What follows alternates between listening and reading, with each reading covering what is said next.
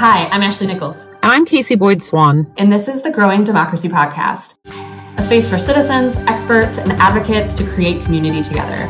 Each week, we invite a guest to talk about civic engagement, governance, and how to grow our democracy.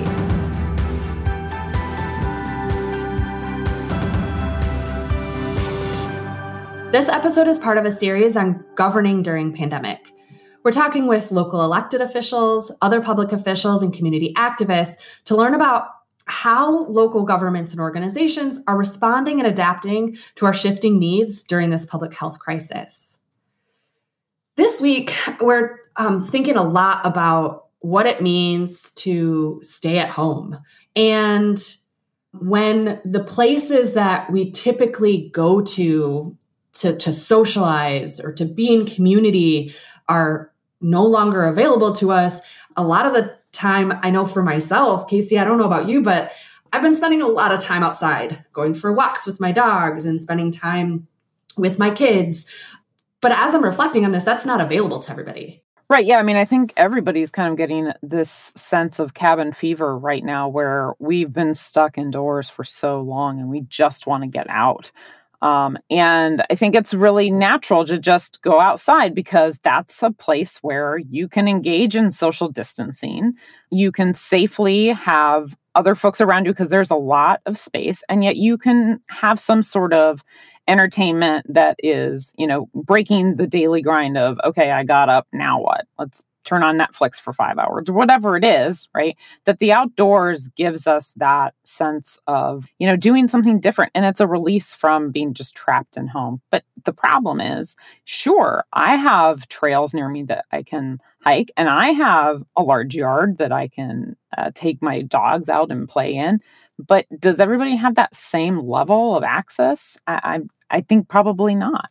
Yeah. So, I mean, one of the people um, that I know is doing a ton of the work in this space um, is uh, Shanelle Smith Whigham. Um, she's the uh, the Ohio director for the Trust for Public Land, and I uh, I know that even before COVID nineteen, she was doing a ton of work in this space, uh, and so I, I, am really looking forward to talking to her this week about how this has sh- shaped her work and why these public spaces and these green spaces are so important. Yeah, I can't wait to hear what she has to tell us about access to, to green space and parks, which is always important, frankly, but it's especially important now.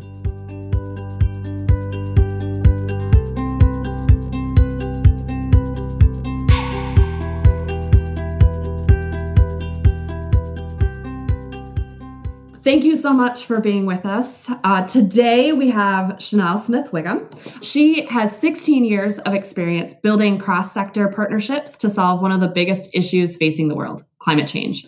With a sophisticated understanding of what motivates stakeholders, she's headed successful community wide initiatives that center and lift under resourced communities. A dynamic speaker, Smith Whigham has shared the stage with Bill Nye the Science Guy, former EPA chiefs Christine Todd Whitman and Lisa P. Jackson, championing um, the need to guarantee that community voices are heard and integrated into park development projects. Shanelle has a background in community organizing and an MBA from the Weatherhead School of Management at Case Western Reserve University. Since 2017, as the state director for the Trust for Public Land in Ohio, Shanelle has managed the conservation of nearly 1,000 acres of land, representing 12 million in fair market value and won an LL Bean Community Impact Award to renovate a community's basketball court into an artistic centerpiece and community gathering place. Thank you for joining us, Shanelle. Thank you for having me, Ashley and Casey. So, Shanelle, for our listeners, tell us what is the Trust for Public Land? So, thanks for asking that question. Many people don't know who we are or what we do, um, but we've been around for nearly 50 years, and our mission is to create parks and protect land for people, um, ensuring healthy, livable communities for generations to come. And that's whether it's close to home, parks, or within an iconic national park like the Cuyahoga Valley National Park. Uh, the Trust for Public Land believes that all people deserve access uh, to quality space um, and to benefit from nature.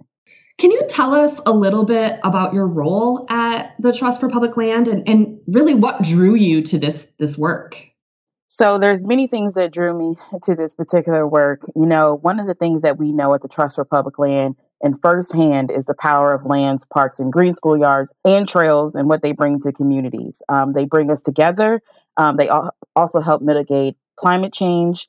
Um, we know that when you are closer and have these outdoor experiences, that your health improves, both mental health and physical health. Um, and for me, my story comes from growing up in a community where I had a park next door, but I also had a petrochemical plant next door. And so for me, that petrochemical plant kept me from going to the park because I was always rightfully, rightfully so weirded out by the sounds and the smells coming from the petrochemical plant. And by the time I was age 30, I dealt with cancer twice. Um, and so I literally can know the experience of what it means to live in a community where there is no environmental justice. Um, and I've dedicated my career in my life to making sure that kids don't grow up with the same experience that I did when growing up um, in a small community in Ohio. Now, Shanelle, you've been involved in environmental justice and organizing work for really a very long time. Can you tell us a bit about your organizing and advocacy work in Northeast Ohio? Yeah, so ironically, my organizing started when I was a student, a political science student at Kent State University, and I was the president of the NAACP chapter there. And while I was in college, um, Hurricane Katrina happened. Um, of course, during that time, I didn't have the context of understanding climate change or um, the environmental impacts could have on communities. I didn't even at that time make the connection between my own life experience and environmental injustice but I was so moved, like many people across the country, you know, seeing the images of people stranded on their rooftops and and just the devastation that Hurricane Katrina wreaked on that particular community from not only in New Orleans but also in in Biloxi, Mississippi. So that following March, somehow, some way, I convinced the university to support um, over 500 students, um, faculty, and uh, the community to get on these big buses and travel down to East Biloxi, Mississippi to spend a week there, helping to rebuild and bring hope to the community there. And that was really a pivotal moment for me, right? I had all I had been organizing on campus, right? And that was, you know, such centered on Kent State University in, in a very micro way, uh, making sure that students felt comfortable and welcome there. But it became something different to mobilize people to travel I can't even think of how many hours it was, but it was uh, many hours on a bus to East Biloxi, Mississippi from Kent, Ohio. And that weekend was really inspiring to me and really sort of set me off on this journey of, of organizing. So, can you tell us a little bit more? What is environmental justice, um, and is is it is it just about seeking some sort of climate change resolution, or is there more to that? And what does this work look like that you're doing in Northeast Ohio and in Ohio in general? So it, it it is more than that. I mean, I guess if you were to put it in simple terms, EJ environmental justice means guaranteeing equitable access for all people to have healthy environments um, where they live, play, work, and even pray, right? And making sure that I live on the east side of Cleveland um, in the Glenville neighborhood, making sure that we have the same access to green space, that we have high quality air quality, right? Um, making sure that we have access to clean water, the same levels that other maybe suburban communities throughout Cleveland may have that we don't have here on on the east side of Cleveland. Um, and so my work has been, you know, over the years, I've worked on things like energy efficiency and solar. But most recently, in the last three years, I've been focused on access to green space and, in particular, access to parks and making sure that all Clevelanders live within a 10 minute walk of a high quality park because of all the many benefits we receive from being out in nature. Ironically, right now, during this um, COVID 19 pandemic, how many articles have we seen saying get outdoors, get outdoors so you can basically not lose your mind being in the house, right? But also, as I read those articles, I know that, you know, 28 million kids in this country do not have access to a, a park within 10 minute walk of their home, right? 100 million people don't have access. In Cleveland, 80, 80 about 83% of Clevelanders do have access, but what do they have access to, right? And that's where the justice piece comes comes into play. Like I may have a local park that I can walk to in 10 minutes, but what's going to be there when I get there? What is my walk to that park? And so these are the environmental and justice issues that I'm really hyper focused on right now um, during this time in my career. So you've been doing this for such a long time. I- I'm sure that there's a lot of challenges that you've come up against. What are some of your favorite memories or successes from this work, from overcoming these challenges that you faced? Yeah, there's a new challenge every day doing this work, um, and and I and I think because in particular in Cleveland and Ohio, um, I you know we do have some elected leaders who are champions of this work, but when it comes to environmental justice, in particular with the health lens, it's not always looked at in, in a way to address systematic issues or to do this work at scale. And so that's the biggest challenge. And the way that we are addressing that challenge is how can we create pilot programs, pilot projects to say, look, if we were to build a high quality park in this particular neighborhood, you know, these are all the benefits that can come with that, you know, health benefits, climate benefits, even economic development benefits. All these things can be brought together. So, one of the things that we recently did last year is we worked with the community in Cleveland called, well, the neighborhood is Ohio City, but the community is Lakeview Terrace. And we worked with them. Um, Lakeview Terrace is the oldest public housing facility in the country. Eleanor Roosevelt came here in the 1930s to open it up, and it's cut off by the highway in Ohio City. So if you're up at the bars on West 25th, you probably don't even know that Lakeview Terrace exists. And that's how the community feels. And so we worked with them to um, bring a particular green space to them to life, you know, renovating a basketball court. It sounds something really small, but to them it was really big because they don't have any sort of amenities for them like that. And not only did we renovate the basketball court, we painted an amazing mural mural on top of the court um, with the local artist Glenn Infante, which the art brings together two hands uh, symbolizing Ohio City and Lakeview Terrace coming together. And so, how can you use art and public space to really build so, social cohesion and also democracy, right? And so, that's the other part that we are working on as we do these projects. That's fantastic. I hearing those stories uh, is really powerful because you know so often the conversations are about you know large scale like if it's small then how do we how do we amp it up? How do we grow it? And remembering that even at the small scale, it can be incredibly powerful to the people that are there, but also as a symbol of you know the work that your organization and, and in partnership with communities can do. So you've already alluded to it, but I really want to um, ask you a little bit more about COVID nineteen. So, in what ways do you see the coronavirus and COVID nineteen, you know, impacting your work? Uh, and, and you know, do you see it as an environmental justice issue? Oh, without a doubt. Now you're about to get me talking. So I think even before the pandemic, we knew that these particular inequities throughout Cleveland, throughout the country existed, have existed. And COVID 19 has really just exacerbated everything that we already know. And that's unfortunate, right? You know, definitely those who, of us who do this work definitely did not want everything that we knew to come true, right? And so now we're in this moment where people are dealing with the impact of the pandemic, you know, not having or losing their jobs. There's so many people unemployed. But when you look at this from an environmental justice lens, and, and in particular a park lens, and I was having this conversation with my colleagues, is that we need to build parks and green space for health and with health in mind, and not as a health benefit, right? And so as we design parks with communities, how are we creating spaces and places that help mitigate some of the issues that we already know that these communities are dealing with, right? And also recognizing that our work does not stop. I feel like our work is more important now than ever. And also being empathetic to what our community, the communities we work with are dealing with and facing right now, right? Parks might not be top of mind for them right now, or access to the outdoors may not be top of mind to them right now. And so, one of the things that we're doing in the stockyard in Clark Fulton neighborhood is creating a 16 page activity book that's going to keep their kids busy during this time, but also give us the information that we need um, to understand how they are experiencing parks in those particular neighborhoods and how we can creatively build and create a park that is going to serve them in the future, right?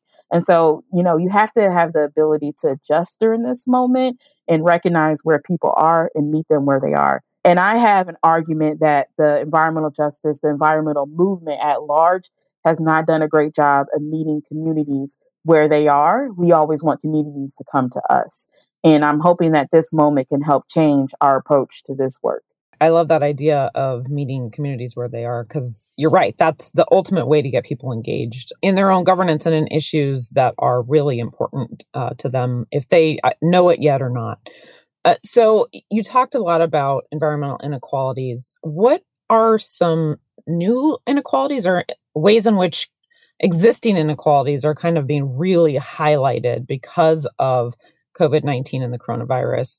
And what are there other ways that the Trust for Public Land is trying to address these inequalities that are really being kind of shoved into the public uh, spotlight now? And I think unfairly, a lot of us take green space as that it's out there and everybody has access to it without thinking that that's not the case in all in all spaces. So now that there's some attention being shed on this, how are you guys kind of using that as an opportunity to to make some some progress? Well, I think we know from the data when it comes to COVID 19 that those communities who have higher um, heart disease rates, have higher uh, respiratory disease rates, those are also the communities that are impacted the most, both Black and Brown communities. And I've even seen research uh, related to LGBTQ communities, right? These communities are also the communities that don't have access to green space, right? And that is by design. That's the legacy of our country, the legacy of racism, and also the legacy of redlining. And for us as an organization, you know, I mentioned earlier about meeting people where they are. As the governor, as Governor DeWine starts to open up places and people start going to places, I feel like we need to make sure that people are prepared, right? And so I started this hashtag mask the number four community initiative where we are working to provide 60,000 uh, washable cloth masks to community members in Cleveland and the city of East Cleveland so that people are prepared as they work, as they go shop, as they do whatever out in the community so that we are protecting ourselves. And thanks to the St. Luke's Foundation and the Cleveland Foundation, we have the resources to provide 33,000 masks. And next week, we will start assembling these kits. And the kits will include, of course, a mask, but also census information, vote by mail information. And then also, because the Trust for Public Land, we are a parks organization, we included a, a coloring sheet so kids can color in their own park. And also, how do you be safe outside as you're visiting parks, you know, staying physically distant six feet away. We create parks. And so some people are probably like, why would the leader of the Trust for Public Land, you know, found and lead this mask work community effort? It's because at the root of everything we do with the Trust for Public Land is community. And we recognize when we work with community, we can't just be singularly focused on our work of creating a park, our work has to understand and meet where people are. And this is one way that we are doing that. And I think that is just an example of how our work is changing a little bit, still focused on creating parks, still focused on greater access, but also ec- recognizing the moment that we are in right now um, and how we need to serve those who are most susceptible to COVID 19. It's so powerful. And I, I'm really excited to, to see where this project goes kind of building on that uh, the work that you all are doing. How, you know, so much of organizing and advocacy work is relationship building and being in community. How have things like the stay at home orders reshaped how you're doing that work in partnership with community, um, with other organizations? What does that look like for you all? It's difficult because, you know, communities don't all have the same access to the internet, Wi Fi, so it changes your dynamic. I think that's where we came up with the idea of the activity book, right? And so that's something that we can, you know, work with the local school district and organizations to mail that out to kids and families and create drop boxes at central locations so they can return them. I've seen organizations do Zoom meetings and happy hours and whatnot. I am in the middle right now exploring text communication, right? And so people may not have access to their home via the internet or a computer, but most people have a cell phone where they can receive a text message, right? And so we're trying to change the way we communicate. The other thing I love is, you know, front porches, right? My husband and I intentionally bought a house with a front porch. Uh, we've been sitting on the front porch a lot, and you know, people walk by and say, "Hey, great job on your grass." That's a way to engage people. Or as we are going out on neighborhood walks, we can talk to people on their front porches. You know, there was a point in time in this country where we didn't have the internet, right? and things still got done. And so I think it's just about going back to grassroots organizing and just, you know, basic communication with people, right? And having conversations. And that's really how we're uh, approaching our work here. That's fantastic. In what I, you've alluded to this already, but in what ways has the pandemic made your work more urgent? Well, one, I feel like I'm busier now than ever. I've always had a sense of urgency about my work. I would say that this time has allowed me to reach out to those who need to be influenced and have those quick 15, 30 minute conversations about, hey, you see what's going on in the world. Did you read this New York Times article about the power of the outdoors? This is why we should have greater access in Cleveland. Let's have an in person conversation about that when we can have those in person conversations, right? Or this is what's happening in X city and we can do this in Cleveland, right? And so I've been having lots of 15 and 30 minute conversations. But then also, I'm constantly thinking about, you know, these 28 million kids who do not have access to a park within a 10 minute walk of their home. And I think that drive is in me and that reminder is in me to keep going and keep to having these in conversations with those influencers who have the the money and the resources to really drive and, and close that gap on the 28 million. So we would love to hear some good news stories, good positive takeaways about things that are happening during this time. Are are there any that you can share with us? Um, I may, maybe this is a great time for kids to be outdoors and they've discovered playing outside again. that that they don't have to be inside playing video games all the time or whatever it is that they're doing. What are some positive news stories that we can take away from this? Yeah, I mean, the good news is more when they have access, more people are outdoors than ever.